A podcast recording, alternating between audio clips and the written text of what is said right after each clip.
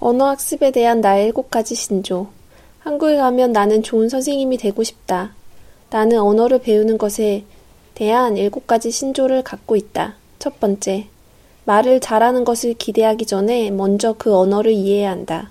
두 번째, 언어를 배우기 위한 가장 좋은 방법은 많이 읽고 듣는 것이다. 듣기와 함께 읽는 것으로 많은 단어에 노출되어야 하며 그것이 언어학습의 기본이다.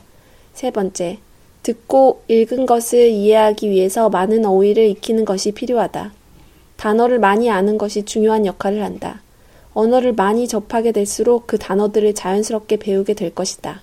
네 번째, 수업 시간 외에 언어 활동이 수업 시간에 배우는 것보다 더 중요하다. 다섯 번째, 듣기와 읽기를 즐기면 훨씬 더 빠르게 배울 수 있을 것이다.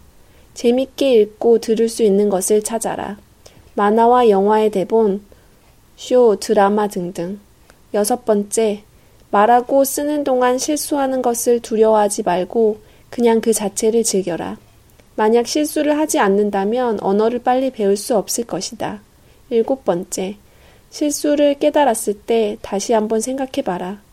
듣고 읽는 것으로 언어를 점점 더 잘할 것이고 결국 유창하게 말하게 될 것이다.